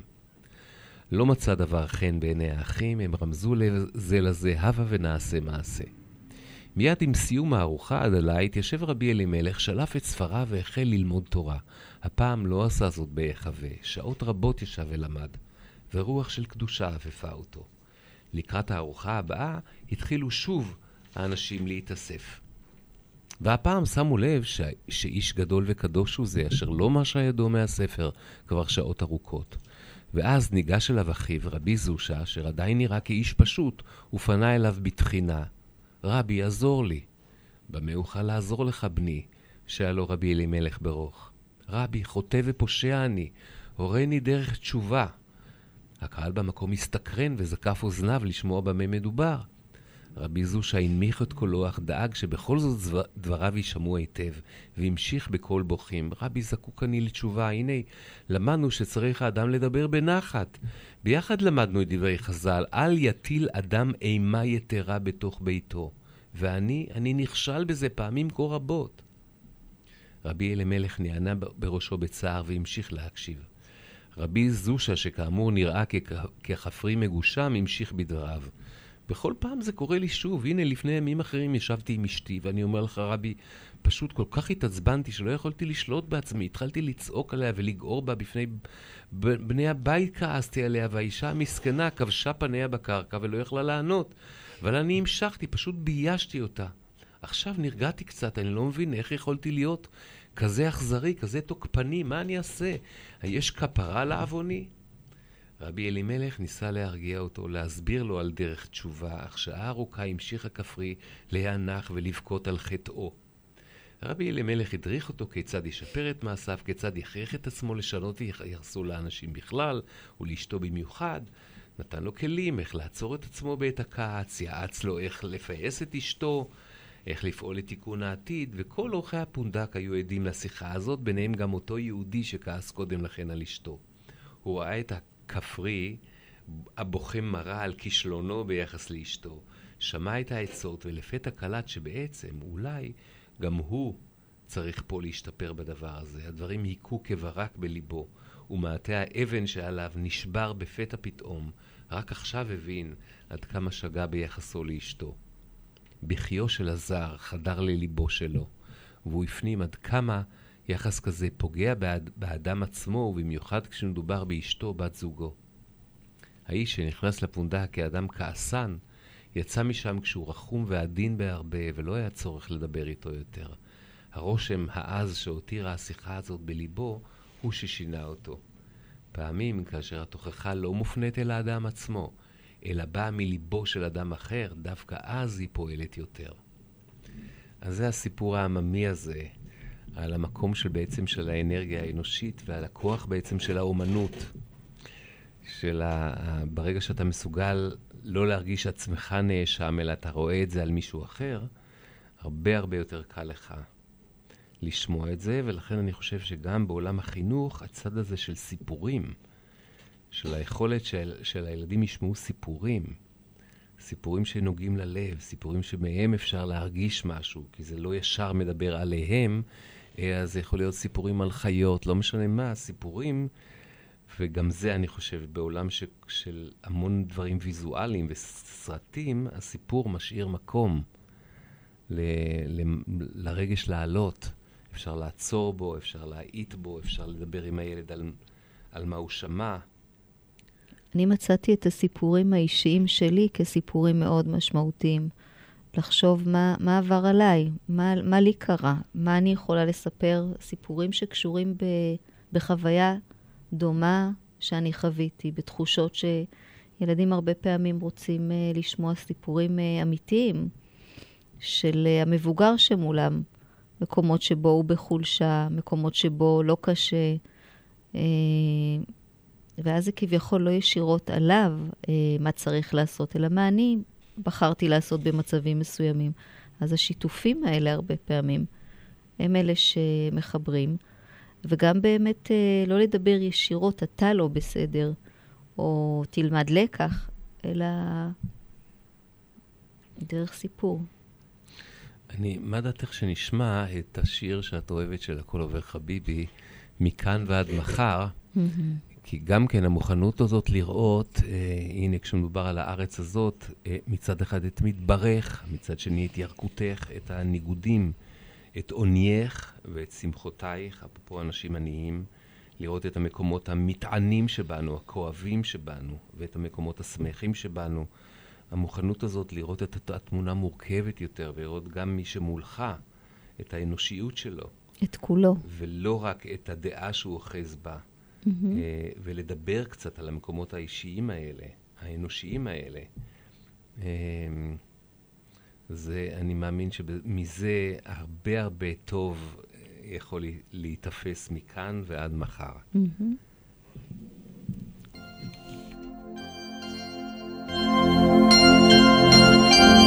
ידעתי את עונייך ושמחותייך, מתברך בילקותך, וחברך וברכותייך, אהבתך כוכב תואם נגלה לי בהרייך, וגשרייך על תהום, ותדהמה בחר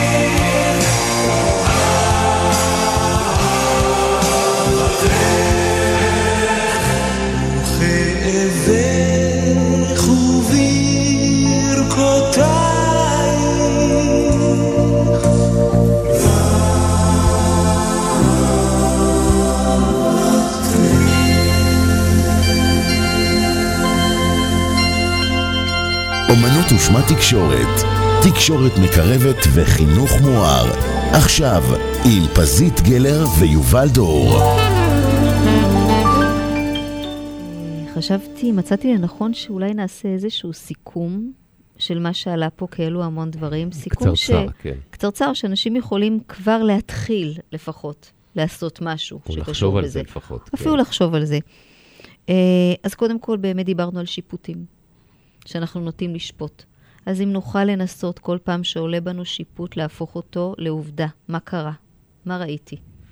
ברגע זה, אתמול, אבל לא שיפוט כללי על תמיד הוא כזה או תמיד היא.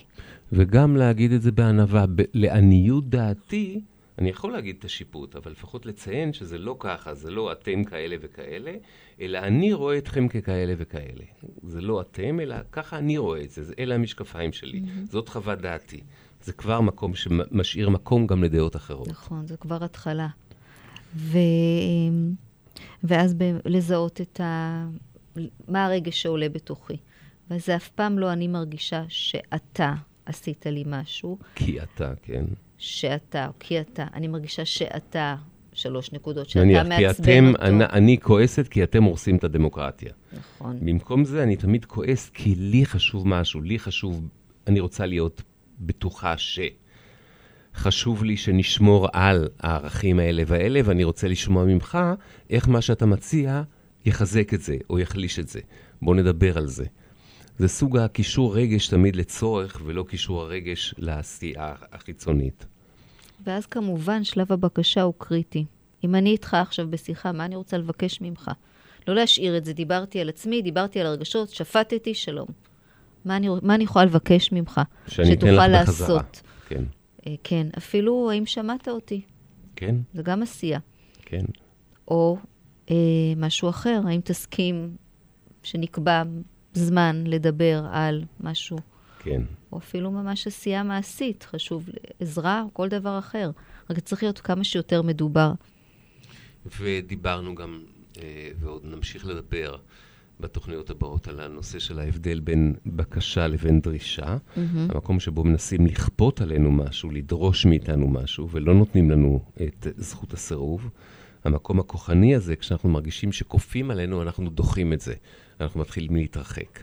ומה שקורה זה הסלמה, כי כשאני דוחה, אז אני גורם לצד השני לרצון לכפות עליי יותר חזק. ואז אני עוד יותר דוחה. ואז שוב, וככה בעצם נוצר הקרע. הקרע שנוצר, וכתוצאה מזה שלא מבקשים דברים שאני רוצה לתת אותם, אבל מהלב, ולא בגלל שכופים עליי ואונסים אותי. כשאדם מרגיש שהוא נאנס, מתחילה שם האלימות. ותמיד אפשר להגיע למשהו בסופו של דבר שמוסכם על שני הצדדים, אם רק יש הסכמה לדבר על זה. אני עוד אזכיר אולי את הדבר האחרון, אפרופו אגב ילדים, שיש משפט שאנשים תמיד אומרים אותו, אין ילד רע, יש ילד שרע לו, ואנחנו אומרים, אין ילד רע, יש ילד שאיננו ער, זה האותיות של רע, ילד שאיננו ער, כלומר הוא כמו ישן, וכנ"ל זה גם אדם אחר שאנחנו אומרים הוא אדם רע. אנחנו אומרים הוא אדם רע כי יש דברים שהוא לא ער אליהם. ואז השאלה האם ניתן להעיר אותו מהתרדמה הזאת, כדי שפתאום יתעורר ויראה משהו שהוא לא ראה קודם. עכשיו, לפעמים מהירים מישהו כששופכים עליו דלי של מי קרח, לפעמים מהירים מישהו בלטיפה עדינה. ילדים בוודאי שחשוב להעיר להם באופן שיעיר מי, כמו שאמרנו, אל תעיר לי בעין, אלא תעיר לי. באלף, למקום שאני פתאום אתחיל לראות את זה, ואולי לסיום, אפרופו חינוך, כי אנחנו בכל זאת במשדר שקשור בחינוך, יש משפט שקשור בנושא הזה של הרגש הזולת ושל אמפתיה, של... מנדלי מוכר ספרים שאמר, רוצה אתה לידע את נפש הילד? בוא והתכנס לעולמו של ילד, וראה עצמך מתילד, כאילו בימי ילדותך אתה. וזאת תורת החינוך והעמוד הימיני שהפדגוגיה עומדת עליו. אלא זוהי כל הצרה, שהזקנים דנים ומחנכים את הקטנים, לא על פי דרכם בעולם הילדות, שהם בעצמם היו בו לשעבר בקטנותם, אלא לפי עולמן זה של הדיינים והמחנכים עכשיו בזקנותם. אז היכולת שלנו, ההורים והמורים, להיזכר איך אנחנו היינו, כשהיינו ילדים בימי התום שלנו, כשהלב שלנו עוד היה רגיש ופתוח. ואם אנחנו לא זוכרים, אז פשוט להקשיב להם, והם יזכירו לנו. כן. אז בואי נסיים את המפגש הזה בשיר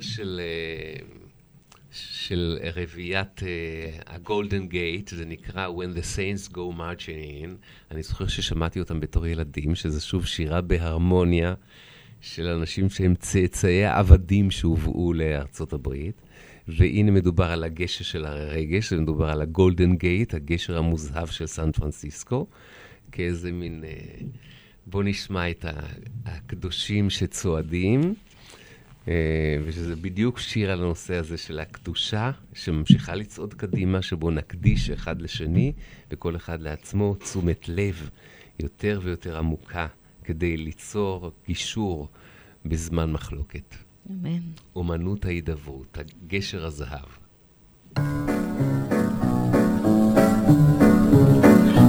When the saints go marching in, go marching in. Now when the saints go marching in, oh Lord, I want to be in that number.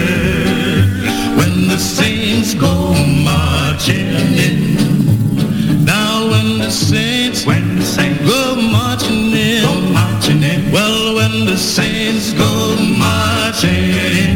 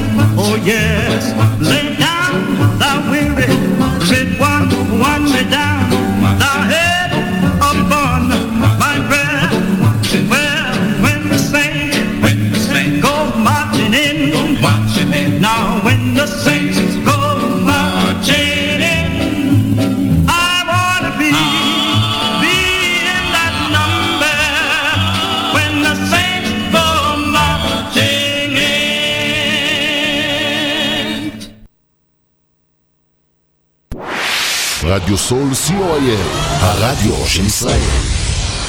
30 שניות על רדיו סול. רדיו סול היא תחנת הרדיו האינטרנטית הגדולה בארץ, המשדרת 24 שעות ביממה, מונה 36 שדרנים, ועוברת בשם הוויזואלי. רדיו סול משדר במגוון סגנונות מוזיקה, מגוון גדול של תוכניות, אקטואליה, תרבות, הובאות לייב באופן, מיסטיקה ודרך חיים, יהדות וסקירת אירועים הישר מהשטח. ניתן להאזין לרדיו סול באפליקציה.